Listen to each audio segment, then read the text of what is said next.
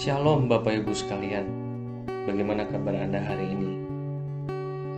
Saudara, pada hari ini firman Tuhan dari Yeremia 26 ayat 4-6. Jadi katakanlah kepada mereka, beginilah firman Tuhan. Jika kamu tidak mau mendengarkan aku, tidak mau mengikuti Tauratku yang telah kubentangkan di hadapanmu, dan tidak mau mendengarkan perkataan hamba-hambaku, para nabi yang terus-menerus kuutus kepadamu, tetapi kamu tidak mau mendengarkan, maka aku akan membuat rumah ini sama seperti Silo, dan kota ini menjadi kutuk bagi segala bangsa di bumi. Yeremia 25 ayat 3 dan 4. Sejak dari tahun yang ke-13 pemerintahan Yosia bin Amon Raja Yehuda sampai hari ini, jadi sudah 23 tahun lamanya. Firman Tuhan datang kepadaku dan terus-menerus aku mengucapkannya kepadamu, tapi kamu tidak mau mendengarkannya. Juga Tuhan terus-menerus mengutus kepadamu semua hambanya, yakni nabi-nabi, tapi kamu tidak mau mendengarkan dan memperhatikannya. Saya menggarisbawahi 23 tahun menyampaikan firman Tuhan terus-menerus, dan Yehuda tetap tidak mau mendengarkan. Tuhan terus-menerus mengutus semua hambanya, tetapi tetap diabaikan.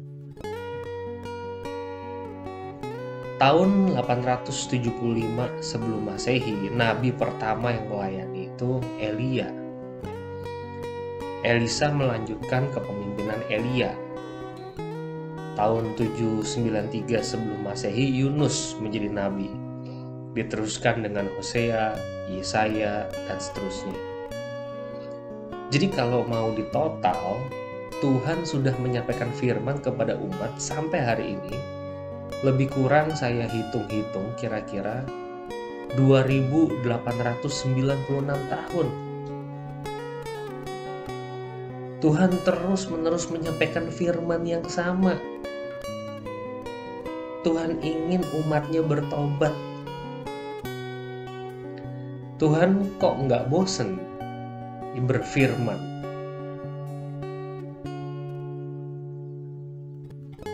Kenapa saudara-saudara Tuhan tidak bosan berfirman? Apakah karena umat bosan mendengarkan firman, maka Tuhan terus berfirman dengan tidak bosan-bosan? Firman Tuhan yang masih ada menunjukkan kemurahan Tuhan terhadap umatnya. Sebuah webinar yang saya ikuti mengungkapkan bahwa ternyata banyak orang datang kepada Kristus di tengah pandemi. Gereja boleh tutup, tapi firman Tuhan tidak ikut tutup.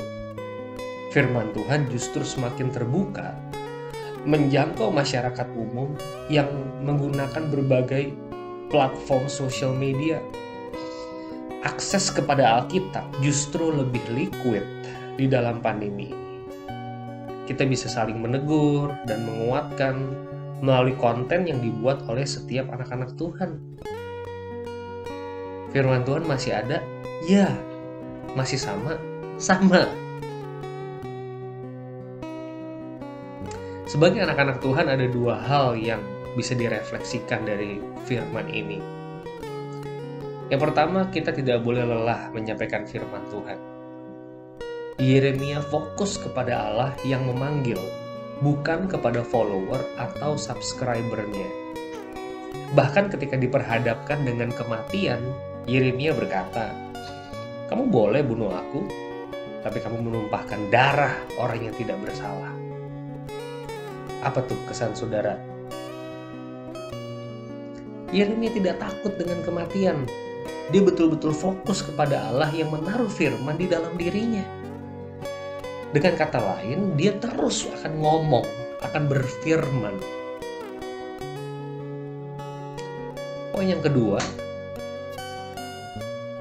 apakah kita yang mendengar firman itu memperjuangkan kekudusan yang terus-menerus?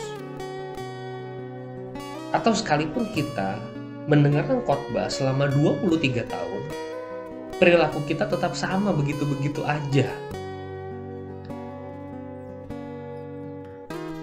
Saya juga nggak habis pikir ada bangsa yang nggak kunjung bertobat selama 23 tahun mendengarkan khotbah yang sama.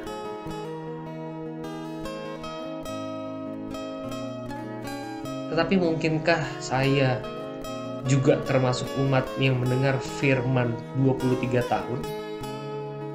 Kita sama-sama nggak tobat-tobat. Sebertobat apa kita di hadapan Tuhan? Seprogresif apa kekudusan kita di hadapannya?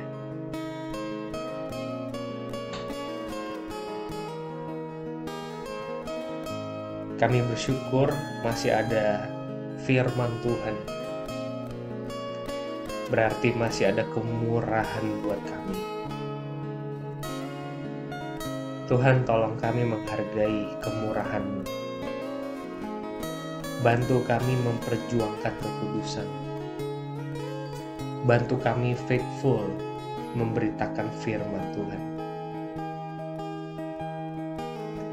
Di dalam nama Yesus kami naikkan doa ini.